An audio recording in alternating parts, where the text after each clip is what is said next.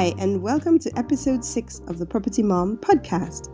I'm Delapo, a wife and mother of two young and wonderful kids who are four and two, and I'm what you'd call a serial property entrepreneur. And if you're listening for the first time, thanks for joining us. And my hope is that you learn something new every time that you listen, and you will. As I've juggled for the past 10 years between raising a family, property investing, developments, refurbs, rent to rent, and even educating. So my love for property does run really deep. Today, yay, I'll uh, finally be having my first guest interview. She's also a mompreneur, you know, a property mom entrepreneur, hustling it out here in these streets. And her main strategy, as you'll find out from the interview, are strategies two, four, six, and 10 and if you don't know what that is, then I suggest you check in with my previous podcast where I break down the different strategies that you can get into without much money. So she has done this, she's living it, she's breathing it, and she's evolved over the past few years and developed a strong business without needing a deposit or even a rent to rent portfolio. So do listen in and be inspired. On today's podcast, I'm so excited to be in the presence of like my hero. So her name oh, is wow. not your hero. Temi Fashola. And one of the reasons why I really, really, really appreciate her journey is that she literally started from a standing start of zero. And that's the whole point of these 14 week strategies that I've always been talking about. That in order to be able to create a cash flow, you don't always have to have that initial deposit. But the one thing you have to be able to do is network. You need to be able to leverage on those networks. And Temi has been amazing at that. So, just to give a bit of background, remember the first episode ever of this um, podcast? I said when you want to get into property, one of the key things you should do is to find a property body. And Temi is my property body. Like from the minute we met, we both, we were so like-minded when it came to like just talking about how to sort of get on in life. We were both working in the city, but we both knew we wanted to achieve more, right? Mm. So Temi, you know, she's gonna talk about her background, but she was like a stockbroker, she was like a city chick, you know, but she just knew that she wanted more, you know. So it's all about how she sort of transitioned from her city life into being like this amazing mompreneur. And now we have these amazing discussions on the transition and how far we've gone. And how long has it been, Temi, actually, since you? I think I think we started. Well, I'll say probably kind of unofficially, maybe since 2007, 2008. Wow. Yeah. So it's been, you know, kind of 12 to 13 years. Yeah. Because we both bought, we bought, we bought our first property together. Our first property right? together, so that's, yeah. That's what I said. That uh, because I didn't have enough of a deposit to buy a house, and she didn't have enough, so we combined forces, exactly. and we were able to buy our first ever property. Exactly. So, so yeah. So just give us a bit of background on your journey and how you you basically got into property. Okay, thank, thanks for the glowing introduction, Dolakwa. yes, um, okay, so I'm, my background, I mean, I'm a, I'm a former banker. I started my career in banking, yeah, actually in Nigeria. I moved over to the UK, did an MBA, and started working, as Dolakwa said, in the city. Um, but I'd always been interested in property. I'd always had an eye on, you know, anything property related. And people knew, people that knew me knew that about me. So the way my property journey started was it actually happened quite organically because the people that I knew mm-hmm. Knew that no matter what I was doing, I was always kind of the go-to person when they wanted to talk about property, you know, find out about what was going on. And they also knew that, you know, I'm somebody that wherever I am, I try to sort of establish a footprint and I kind of know how to get things done. Mm-hmm. So it just it was kind of more you know request or demand driven i had a, because i worked in corporate in the corporate sector in nigeria i had a good um, you know a good network of you know former yeah, colleagues former clients friends mm-hmm. and all that you know these are professionals with a bit of disposable income just the type of people that would be our target markets in yeah. whatever and this is the network that we're talking about exactly, exactly those network Exactly. Yeah. So they're the type of people that would come into London, probably be looking for a place to stay and to, to, rent for a considerable length of time, or people that have a bit of disposable income and looking for a place to park their funds, maybe to invest either to as a London base or something to uh, buy as an investment. So I, I started getting uh, queries from friends and you know ex-colleagues like that asking me, "Oh, you're in London now. I'm coming into London. You know, I'm looking for a place to rent. I'm looking for a place to buy." And mm. initially, I started doing it. I mean, like I like um, Dolly and I already said, I was working the city, and I started doing it alongside my job just as a favor for friends. People knew that I was reliable. They trusted my eye and my taste and would say, Oh, I, I, I trust your judgment. I'm looking for this. Can you help me find? And I would do it completely free of charge. Yeah. So and it also goes to it also goes to the concept of if you can find something mm-hmm. that you enjoy, you never have to work a day in your life exactly. because it was something I was doing for free. I was just doing it because, because people wanted me yeah. to help them out. For me, it wasn't. It didn't seem like work because it was like you almost go and check out a place for you. I love looking at houses. Yeah. Let's go.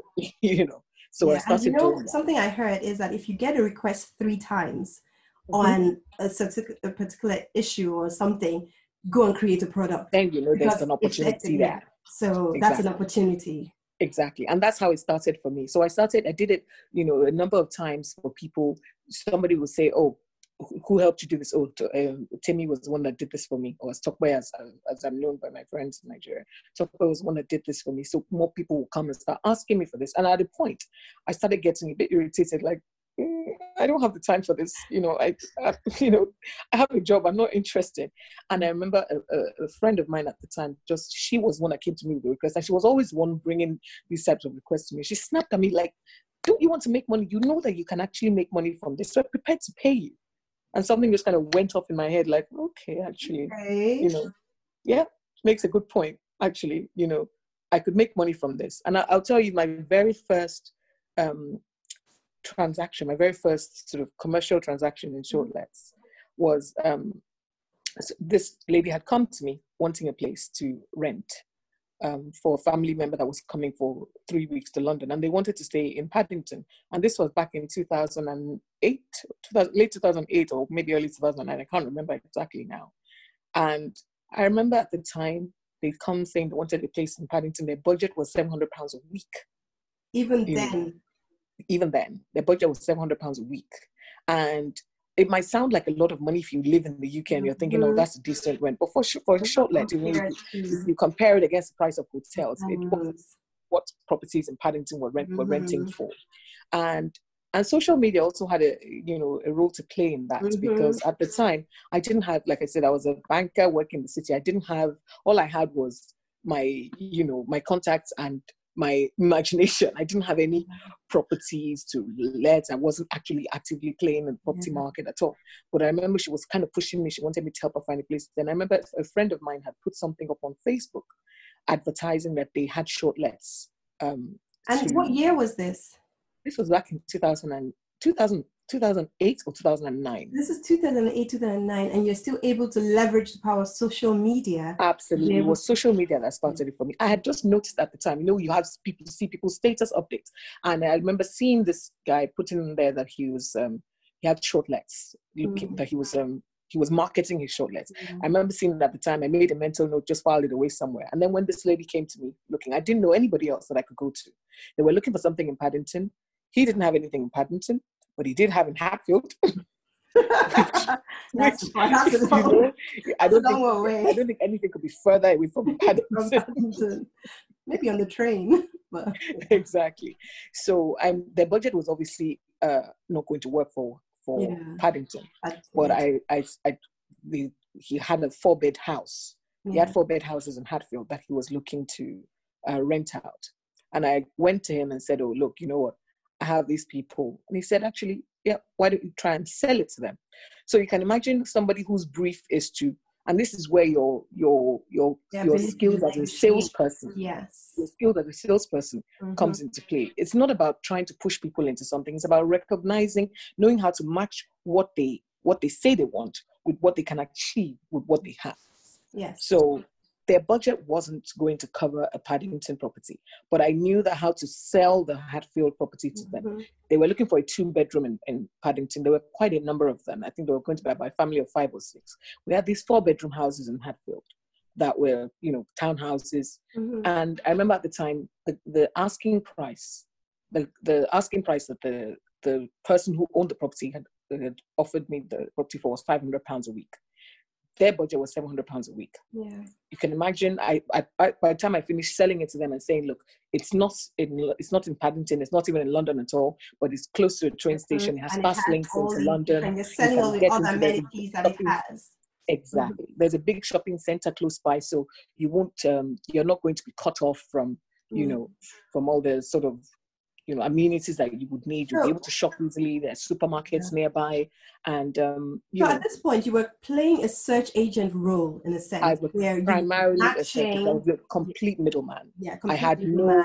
I, I almost No entered, I entered no kind of casually. rent to know. rent. For me, it was the opportunity to make a margin. yeah, So I went in there, sold them the idea. They said, okay, th- they sent somebody to come and view the property. She Mhm. came to see it. She thought it was amazing. She liked the location. She liked the whatever. And by the time we knew, we had sealed a, a- deal. I got the, the property at for- 500. hmm I offered it to them at 700. They paid 700 a week. For three weeks, I made 600 pounds. not, all by I not had and you didn't leave your desk. I didn't Oh, need a dime. Yeah. But the, basically, uh, the, and all my entire cost on that Mhm. transaction was the cost of the fuel to drive from my flat to Hendon. And so this is the whole point of saying that Yeah. within property, there are ways to get into it without necessarily Absolutely. having that huge deposit. So there you are, you've made six hundred pounds from your first deal Very first. by not deal. doing much, you know. And this is Not just doing one much property that one person has. Now imagine if you scale that, you had fifty properties, which is eventually where you went, isn't that? Where you ended up moving that. So let's say, so this is starting from strategy. So within the 14 strategies that I listed, is strategy starting with strategy number two. But very quickly, she evolved into strategy number, I think it's strategy number four, where you're, you became a service accommodation property manager, where Yeah. you started to build up the network and build up all the contacts of the people that you'd said that you even, even the people that had come in as your original clients Exactly. started to man exactly. when they eventually purchased properties and bought properties, which you were able to help them through another strategy, Exactly. the buyer's agent, which Exactly. your business is now even just taking off in that Absolutely. Respect. You know, we mentioned What I always say- now what I always what say- strategies that you've been able to use in your business. Go on. So what I always say about this, about my business model, is that everything is interlinked. Um, we're a full service um, property management company. So the entire life cycle, transaction life cycle of property, you know, for, for a lot of my clients come to me. The first point of contact I have with them is they came to me because they came on holiday or they came on business and they were looking for a place to rent to and stay that's for. your gateway. That's your You- gateway They into. liked the experience. They Yeah. liked the service they got from us. Yeah. When they're coming to London again for anything else, I will be the first point of contact. Exactly. Of course, naturally, when they then decide they want to invest, rather than go to some nameless, faceless uh, agent on a high street, that track they record. will come to me because they already they've already experienced the service I'm able to offer. You know, even on Mm-hmm. just on the on the short let side. So they come to me. Sometimes they don't even know whether I, I offer acquisition services at all, but they Mhm. just they come and ask a question and that's how i kind of you know started the acquisitions business again it wasn't something i proactively thought okay i'm just going to build up i didn't even know search agents existed i didn't know that Mhm. you could that you could people could pay you to look for property for them Yeah. because you know we lived in the uk if you wanted to buy a property in the uk you called up Well, foxfield up- yeah. you called up benham reeves you know you Yeah. went on you, You know whatever the all the property landlord's agent, and you called up exactly and you looked for your property Yeah. yourself i didn't know that this you was a, a- on a market sector at all Exactly. Exactly. On behalf of the buyer and get a commission on both sides. Exactly exactly you know um even if you can't get on both sides even one side Yeah, you know it's fine. is, is, Yeah. sufficient if you can get on both both sides happy days great for you but if you can't get on both sides Mhm. one side of that deal is is good enough Yeah. and um so it's it basically arose from people again coming to me with that um demand the, Mhm. the, it was like kind of like a demand driven um Yeah. business people would come to me to say it's oh we're looking to buy a property can you help us and i was always of my mindset about all things was everything's yes if you ask me can i do it yes Yes. and then i go and learn how to do it i would never tell an entrepreneur. opportunity That is an entrepreneur's case. I- Like that is what you're supposed to be doing. So absolutely there's no no. You like, know, i would never tell an it opportunity down It's true. you know so i would always just think okay yeah this is not rocket science. What does it involve? I will project all the confidence when you're asking me the question, and then I go and do my research. And you're great at so, that. again, this, and this is now the biggest. Mm-hmm. This is, I mean, it's not the thing that keeps us keeps me busy busiest on a day to day normally, mm-hmm. but it is what generates the most income for my mm-hmm. business. Yeah, from being acquisition from acquisition um, to where you're yes. being where you now set up yourself as a buyer's agent where you exactly. As a property finder a buyer's agent acquisition agent. You know the, the the the, the rewards of it um, because you know it's not a it's it's it's a very involved process. Mm-hmm. you know when you're helping people to buy a property. You it's beyond you just looking uh, helping them to look for where they're going to stay for a month. You're helping them achieve one of their long held dreams. You know a lot of people london is you know is a very dynamic market a lot of people aspire to own property in London. So mm-hmm. nobody comes, no matter how rich you are, I don't care how rich you are, nobody comes like to buy in London. It's not, it's not, it's never a small deal for anyone. Yeah. You know, it's, it's always price point. It is. it's always an achievement. No matter how much plaster bought it, three hundred thousand pounds, if it's three million pounds, if it's thirty million pounds, yeah. it's, it's depending on the level you're at, it's still always going to yeah. be big deal. Yeah. You know, so they're entrusting you with this search. The the people that the typically the people that would come to me for this service are people mm-hmm. who don't have the logistical capacity to do the search themselves. Mm-hmm. That's why it's exactly. mostly targeted towards either the busy UK-based or busy. Or exactly. the international client. Exactly. You know, they're not going to be coming on, you know, going back they, and forth. Exactly. You know, they're not going to be going back and forth. They they entrust you. They, you have a long conversation with them mm-hmm. about what they need. You take you get their brief in its entirety, and then you then go and materialize that. That brief, yeah. Yeah. So it, it's very interesting that it is. It was purely demand driven. I didn't. Um. I didn't just wake up one day and say, "Oh, I think there's a market there." The market found me in yeah. a sense, and, and then I just built on when it. When you do a good job, the market will find you. Yes. Exactly. I just started to make a market of it to actually turn it into it, build a brand around it. Mm-hmm yeah so it's so great because of course we've watched you know how you've evolved in in all of the different strategies and the fact that you've been able to acquire so much just by controlling and by leveraging your contacts. Now mm-hmm. one of the things that i wanted to find out from you is challenges. You know we've always talked about you know being moms being managing that as well as managing your business. Now how do you mm-hmm. sort of cope your, how do you manage your business and manage your family life? How do you make that happen and how do you make it work Okay, well, so for me, um, you know, I, uh, to be honest, when my kids were babies, mm-hmm. you know, it was quite difficult. Uh, you know, yeah. for me, this business, I approach, I approach this business I had different approaches to this business at different points in my life.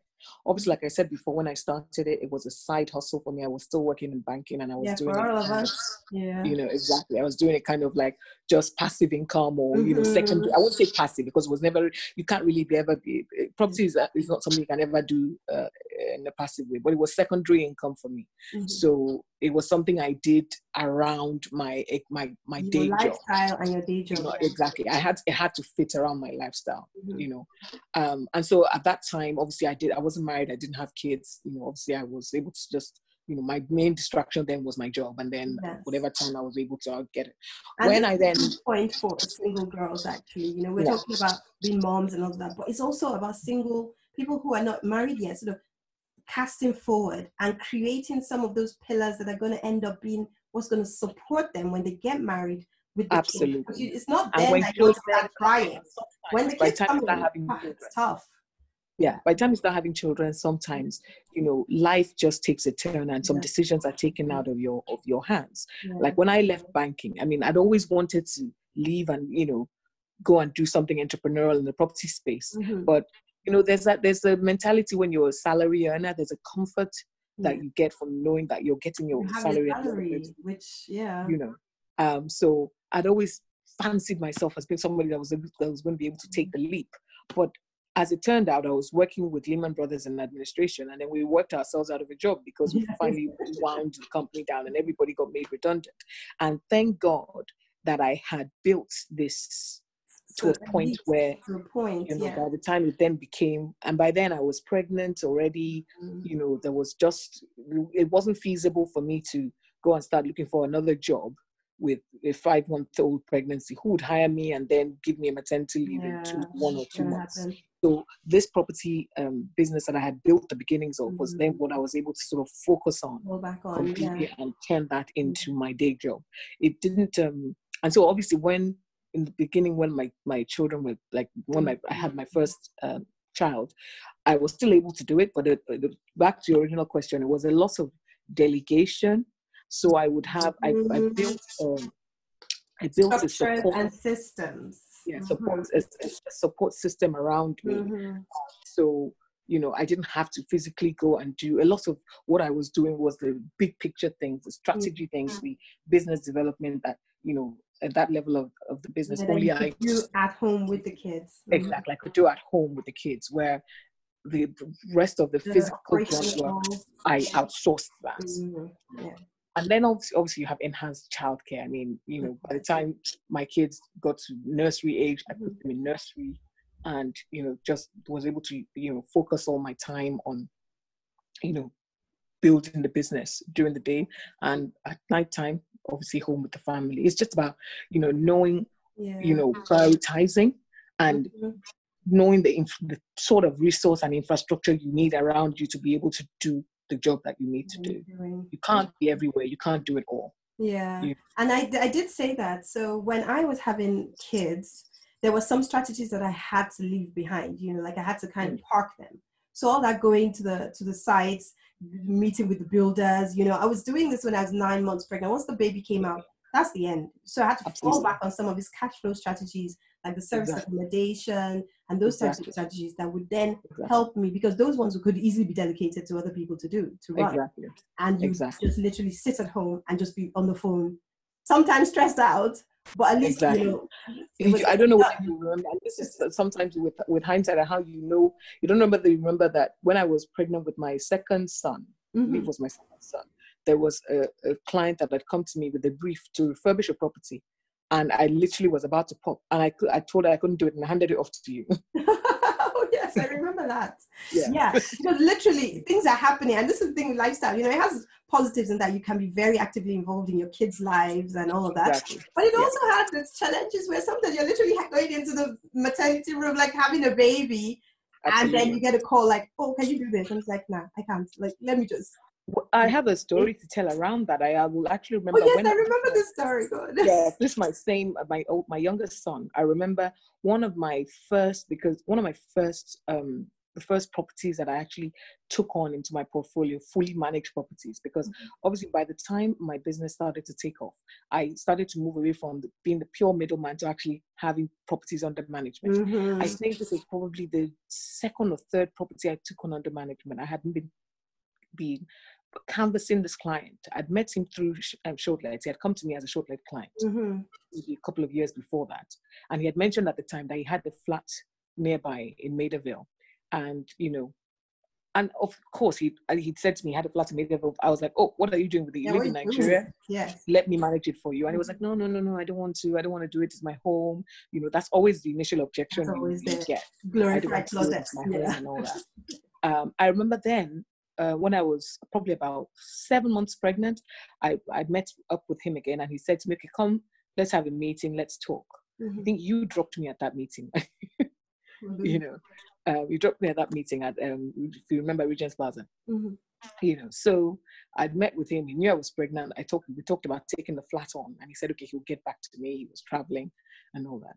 I remember going into because I, I had my uh, my son by cesarean section. I remember going into hospital the day before to get prepped, and then I went to do early labor, and I had to stay in.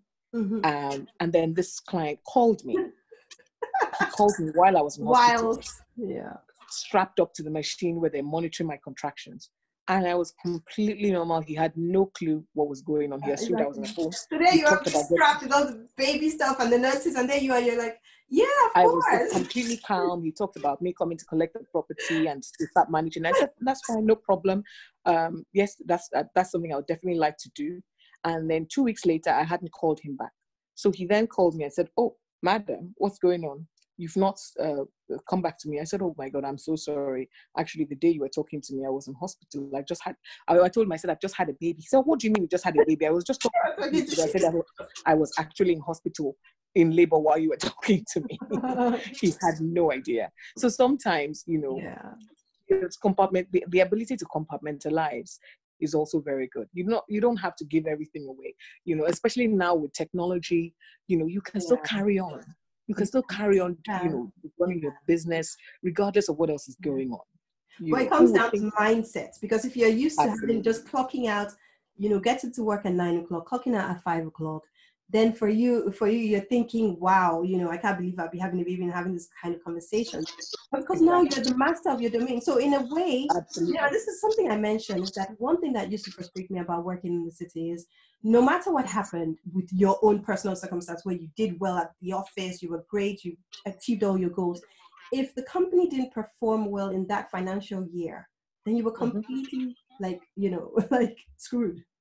So for me, I, I never liked that dynamic from day one, you know. So being able to be able to take control, yeah, things happen, of course. Look at um, this COVID 19 craziness. Like, you know, that these black swan events that can p- potentially happen and really disrupt you, you know, and I'm going to come to that actually um, about service accommodation. So some people say service accommodation is effectively dead, like as a strategy.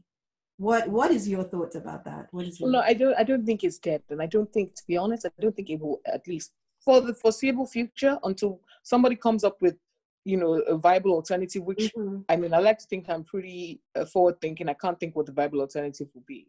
I don't think it's dead. I think right now, obviously, with COVID, it has to be shuttered, and so it has essentially Mhm. been manacled and you know put on ice for now and difficult for sure. for the obvious health and safety reasons Mhm. but it's not it's not dead and it won't die you know because what is the alternative to Mhm. short-term rentals unless you're saying the tourism industry is going to die Mhm. because the truth is you know the service accommodation industry feels a, leg, it, it feels a, it provides an essential service it's a legitimate space for travelers that hotels cannot meet imagine you're traveling with your family Family of five, family doing? of six. family of five, family of six. You're traveling as a group. You know, what are you going to do? Are you all going to fit into how many hotel rooms? Yeah. It's completely expensive, yeah. you know. So I think that the reasons, and then beyond being expensive, hotels are also not set up to, you know, provide for larger groups. Yeah. Even if you get interconnecting rooms, the experience is not the same. It's not the same. The kitchen, you're all in different want that separate facility to be able to to, to Yeah. cook and have their own Exactly. self-catered meals. Exactly. That's not exactly. gonna happen. You know. So the ability to the, the, to the ability to provide self catering accommodation is not something that is going to go Yeah. away anytime Mhm. soon, or the need to provide self catering accommodation is something that is going to go away anytime soon. Um, if we look at the way uh, travel has evolved in the last sort of say 25 to 30 years, Mhm. you know, the kind of international travel that we have now is not the kind that we had 20, 20 25, 30 years ago, you know? So in those in those times you know people were still coming but then you had the, a lot of people were, if, even if people came uh, went abroad there, there was a lot of staying with family and friends and all that and maybe staying in hotels. But now as you know affluence has grown as we have a, a, a growing uh, population of you know professional middle class people who have a bit more disposable income people don't want to be an inconvenience to their Yeah. friends and family people want to be able to travel beyond where they have friends and family Yes. you know. So the, the need to the, the- the service accommodation industry feels that need because hotels really cater on cater primarily to either the solo traveler, the business traveler, or you know very small groups. Mhm. But if you're talking about family travel, if you're talking about extended stay, if you're talking about corporate relocation, you know these are the you know these are the uh, the, the segments of the market that the service accommodation industry Mhm. will do cater to and will need to continue to cater to in the foreseeable Once future. lockdown. What I think is presents the challenge for the service accommodation industry now is the, the disconnect Mhm. between what the industry is trying to do and what legislation is prescribing. I think legislation hasn't yet caught up to the reality of what the service uh, accommodation industry, what the short-term rental accommodation industry um, needs to do. It is in a the industry. yeah, just said it there- so there's a little bit of there's a little so there's there's a there's a negative um, there's negative connotation. Mm. You know, it's almost like something that's being done under the radar, and that's why a lot of people feel like his days are numbered. But I think that if you were to shutter the um, uh, short-term rental market, you would. I think governments and you know legislators would then find mm. that there's no actual viable alternative for it. Yeah. You know, so I think what what they need to do, what what needs to happen, is for legis- uh, for legislation and for and there needs to be freehold reform. I think you mm. know freeholders need to recognize that instead of trying to demonize um, short-term rentals and run them underground, I think you need to embolden operators yeah. and maybe try and buy into what they're doing. You know, and I think most most operators will be ready to necessary to licenses and stuff to exactly. go. Most operators will be ready to pay a surcharge to exactly. freeholders. It meant that you know they could be more transparent about what yeah. they're doing. You know, but it's the fact that there just seems to be this you know a lot of negative backlash from companies like mm-hmm. airbnb because yeah. of maybe isolated cases of you know people yeah. that have gone in and have yeah. you know made properties or had parties. In every endeavor in life there will always be abuse. There will always be um, um, you know people who have abused the system. There will always be people who have misused you know the system. But i don't think we should ever throw away the baby with the bathwater. I don't think that if if um, short-term accommodations get banned tomorrow i don't think people are going to stop traveling and i think that as long as people do not stop traveling people are not going to find hotel accommodation as a suitable alternative to what they can get from short-term rentals. So I, I don't think it's going anywhere. I think we just need to reform the way we do it. We mm. need to maybe as a body come together and maybe create a, a, stronger voice, a stronger lobby voice that will advocate for what we as industry um, operators need. Mm. and what kind of, um, you know, maybe controls and um, oversight we're ready to submit ourselves to. Yeah, great. So, but actually, let's move back a bit. So, somebody, you know, we started all of this with talking about getting into the business and how you were able to build your business in just from leveraging and you know managing your contacts and all that now and sort of looking long term you kind of developed long term solid relationships with your existing clients so that even when they came back for additional services they knew you were the mm-hmm. go-to person now what's yeah. your advice to somebody who's looking to start this business doesn't have any money has thought about property the same way you were thinking about it those many years ago what is your advice to them today how would you um, see them getting into the business? I think for me, the first thing we have to recognize is that don't be don't let don't be cowed by the idea that you need a ton of money to do this. Mm you know it would be great if you had a packet of money to invest and you know build up maybe rent a few properties and start to sublet them or whatever. It'd be great if you had that. Or it'd be great if you had some capital to maybe buy your first or your first or couple of uh, properties and flip them for a profit or whatever. But even if you don't have that you as long as you're able to dig deep as long as you're imaginative, as long as you're somebody who mm-hmm. has a passion for the business, who has a vision for the business, mm-hmm. who can, you know, articulate what you want to do, you'll be able to look for a partner. Because mm-hmm. there are lots of people who probably want to invest in property, but either locationally, locationally or time wise, logistically, they're not in a position to. Maybe status wise as well, they're not in a position to. But they are looking for somebody like you who's probably you know located in the country where they're looking to invest and you know who is able to access maybe financing you know maybe because you already have a job here or you have a credit credit footprint here you know just look for somebody who um who can finance what you're trying to do and who for whom you um will, will be able to provide some value. So in what you're describing so there are two different avenues here. So you can go down the joint venture route where you find somebody who has either the asset or yeah. has the funds. It doesn't matter how even invest in the asset exactly. Invest in yeah. something that yeah. you're doing. But obviously, you have to build that know, like, and trust factor first. So they have to know exactly. you, have to like you, know that you're competent, and then you know. So you have to build that up. However, typically, it, I mean, the easiest route typically it would be somebody you already know. Exactly. But it doesn't even have to be it could be an introduction because you know if we're going to restrict if business is going to be restricted to people we, only people we know then we're not going to get yeah, it's not going to happen yeah. as that's why i said it's very important that you're able to articulate your vision you can pitch what you're doing Yeah. to people who I met somebody who met somebody at the who she she loves going to the bakery, and she Mhm. literally just met somebody at the bakery and they started talking, and before you knew it, that became her first investor. So Absolutely, absolutely. are everywhere. It's just everywhere you just have to you mm. just have to you know be able to set to articulate what you're selling and sell it convincingly yeah, without sounding like an opportunist or somebody who's selling snake oil. You know if you're passionate about it you're knowledgeable about it you and you're able to convince people about the returns about the value in your business proposition then i, I think that that's definitely the way. And- you don't need to be honest, it's not actually a difficult time to do that, especially with people that live in the UK, because Mhm. bank interest rates are now at like zero percent. So absolutely. you know the sell is actually the time once the government eases the the regulations around you know you know buying within this whole uh, you know coronavirus that we're in then i think that this is definitely the best time to try and get your get your your your, your foot into the property ladder because the terms have never been as good as they are now.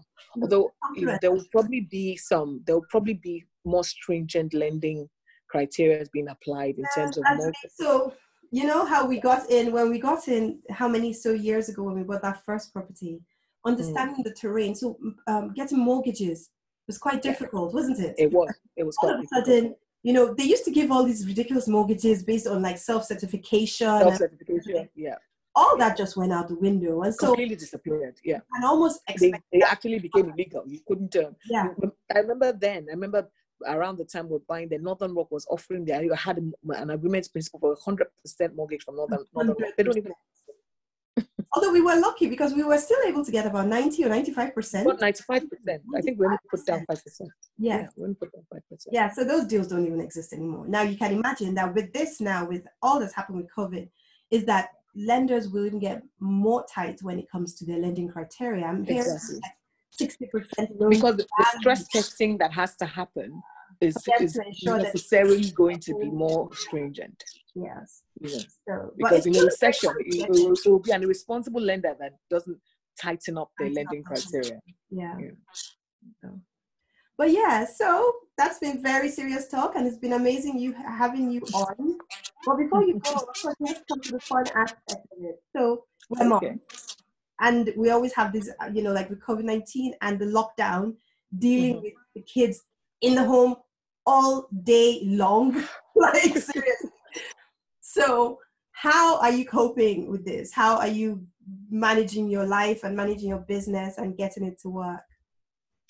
Well, I, I think um, what I've found is I've I think this has allowed me to allow my children to become a lot more independent. Oh, great. It's true. yes, It's true. it's um I mean it was a struggle in the first couple of weeks because you know they were so restless they didn't know what to do with themselves so they were just bounding all over the place.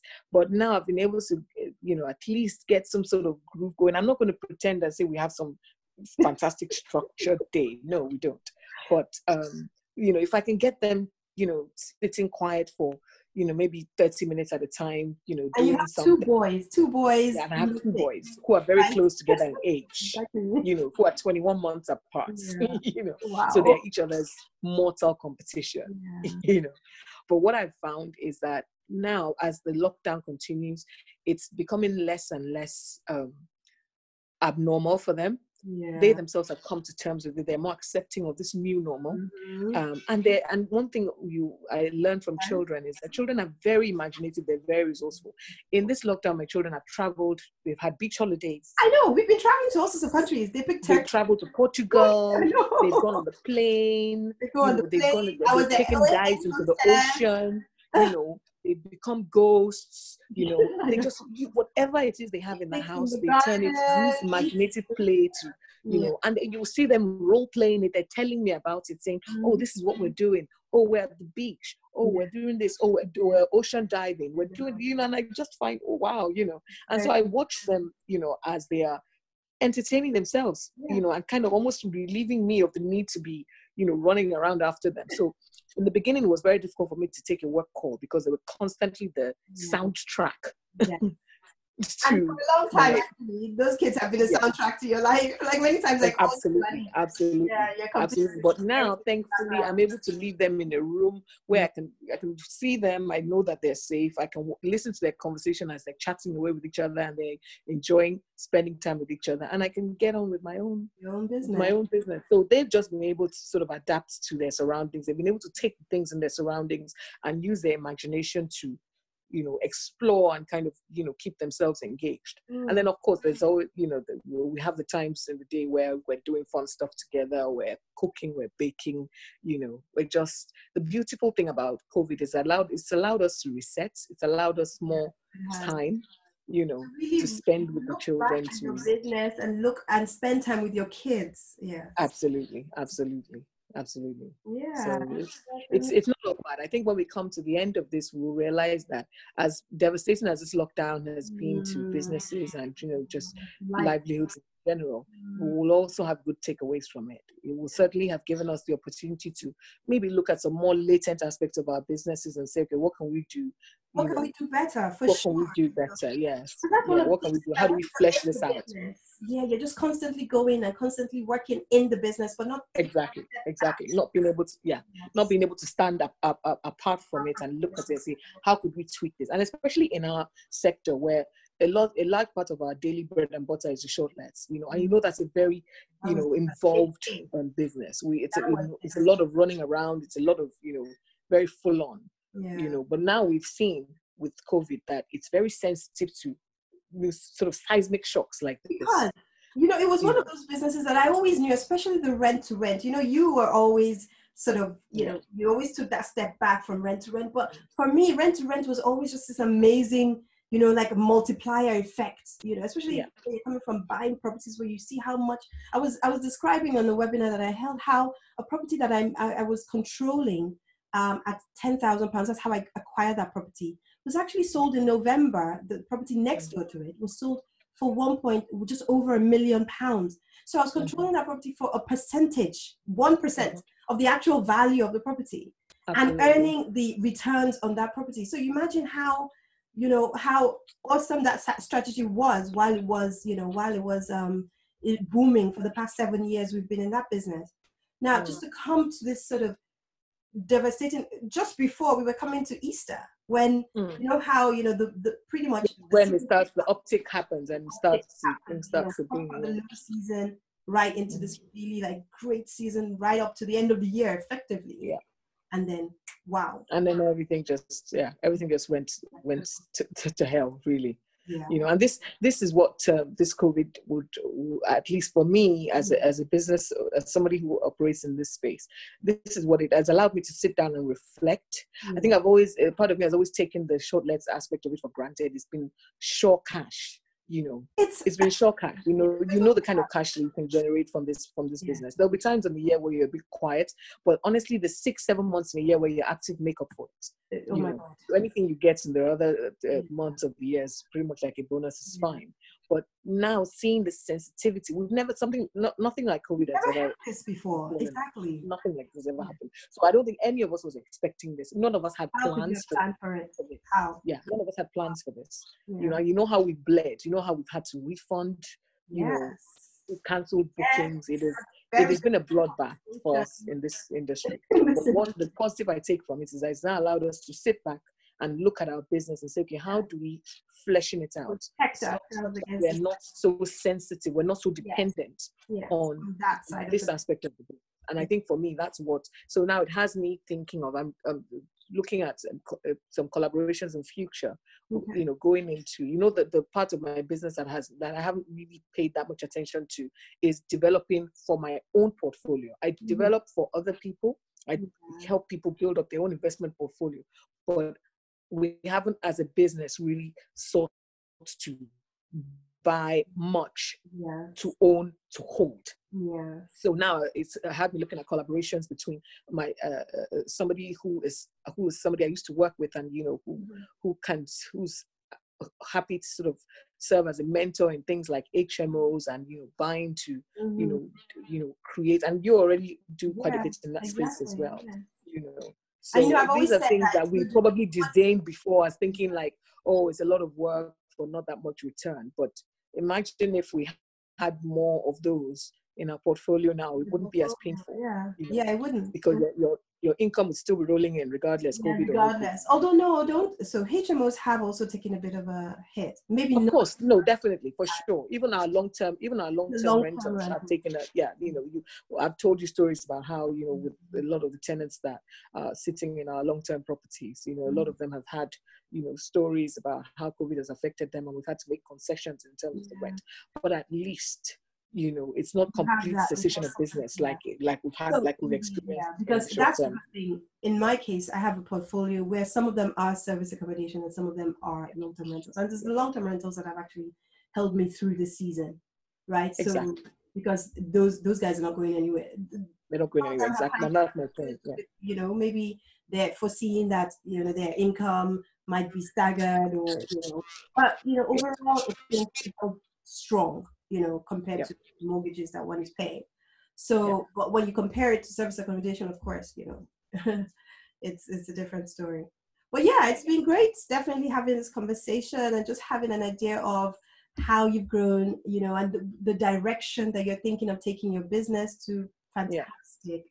And yeah. you know, it's just about letting people know that they can get into property without that initial capital. You know, you've grown your business, you've done all of the things you've done, and it's really just by that sheer determination. But you have yeah, the pluck, just the plug. You know, the ability the to sell yourself and to and sell yourself. I have to tell my my audience something. Remember when you were because I remember between I think whether it was baby one and two, you wanted to go back to work, and because right. I know you as a person, I'd said. Look, if I can make it in this business, just leaving work, there's no way, exactly. you know and you've done leaps Absolutely. and bounds because for sure. And it's funny because I was the one that even sort of introduced you to. I know. The, the big, so both, both yeah, that's what I was saying. I was the one that started in whatever, and you just kind of ran with it. You know, yeah. you just you know started it, and you took that leap first. You voluntarily left BP and said, you know, yeah, I'm just going to do this. You know, and I was still without the guarantee. So so and this is another thing is also being sure that you've you've you've generated some income from it right? That you have something steady. Remember how you mentioned that you had it as your side hustle first as well. Mm-hmm. so you know when you've already established something before you quit your day job you know make sure you have at least Absolutely. one years of established income generation before you exactly. you know how it, you know what your values and trust yeah. will be. You know you know your baseline. You know that you're not going to be hungry. Yeah. you know you know the only thing you can do is build up from this yeah. you know. So but yeah so Temi it's been so great having you on. It's been lovely being on. It's been lovely being on. It's certainly i'm, I'm looking forward to being invited again. We will talk we'll have different sure. topics soon. different topics for sure. Yes. So wishing you all the best and just any parting words for the audience parting words i would say be brave and be courageous you know. Yeah. you can make a good um, you can make good money from property you know. You just have to be uh, savvy about it. You have to be able to spot opportunity when you see it. You have to have the boldness not to balk at things that might look a bit daunting. Mm. um, you also have to um, don't be reckless um, mm. calculated risk. is not a get rich quick scheme by any means. Um, but just you know if you if you if you're level headed and you're calm and you know you're you're smart about it it's something where you know even if you're not even if you you just need it as a springboard for now even if it's not something you want to devote 100% of your time to it's something you want to maybe dip your toe in start out maybe investing it's mm-hmm. something that you definitely you know you can make good money from so yeah. you know it, I, I, would say just just be bold and um, you know inform yourself you know educate yourself educate yourself i said that def- yeah. yeah. there's definitely money to be made in property yeah. so anyone who's looking to start out definitely listen to first episode you know we've covered a lot of what you know it's nice to have somebody here who actually is living and breathing property so you understand mm-hmm. that these things we're talking about, it's not, you know, I'm not, we're just making up these things. No, they're practical, yeah, they're things that they're real, it's real life, yeah. Real life. So you can, if it's something that you think, you know, but it has to be something that you want to do for yourself. You have to, you Absolutely. remember that we both love property. You know, I don't exactly. know that I started loving it as much as I do now. You know, like I oh, always yes. relate it to a relationship when you meet yeah. someone, how you kind of like the person, But then mm. with time, you start to really like the person. Then exactly, exactly. So I feel like exactly. property has evolved like that for me. So I liked yeah. it. I thought it was a good thing, but I enjoyed it, and that's important. So mm-hmm. property, you have to enjoy an aspect of Absolutely. it. Pick a strategy yeah. that works with your strengths, yeah. and then build up from that. And then because and I'll say I'll add this: if you don't enjoy it, then this is not for you because it can certainly frustrate you. Yes. It's it's a it's if it's not something you're doing for nights have called each other yeah, it, on it's yeah and it can if it, it's not if if you don't have that you know if it, if it doesn't give you that sense of satisfaction then it's just going to be a lot of pain for nothing.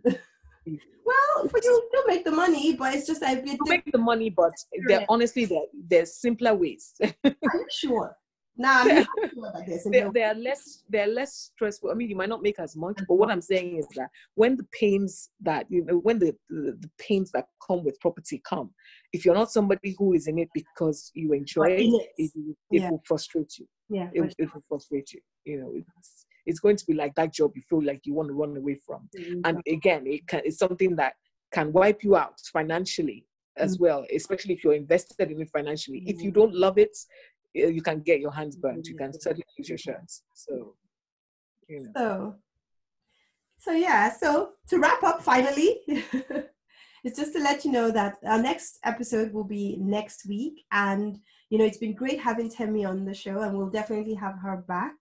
Um, she's yes, a property mom, living, breathing, you know, doing it. And it's just to let you know that you can do it as well. You know, it's not absolutely. You know, it's not something that, you know, you do you don't have to be a rocket scientist or anything like that. It's you just have to have that bravery and step out and do it. Step out cautiously, but step out anyway. Absolutely. So absolutely. thank you, Kemi and thank you, Dolly. All the best for the future. Thank you very much.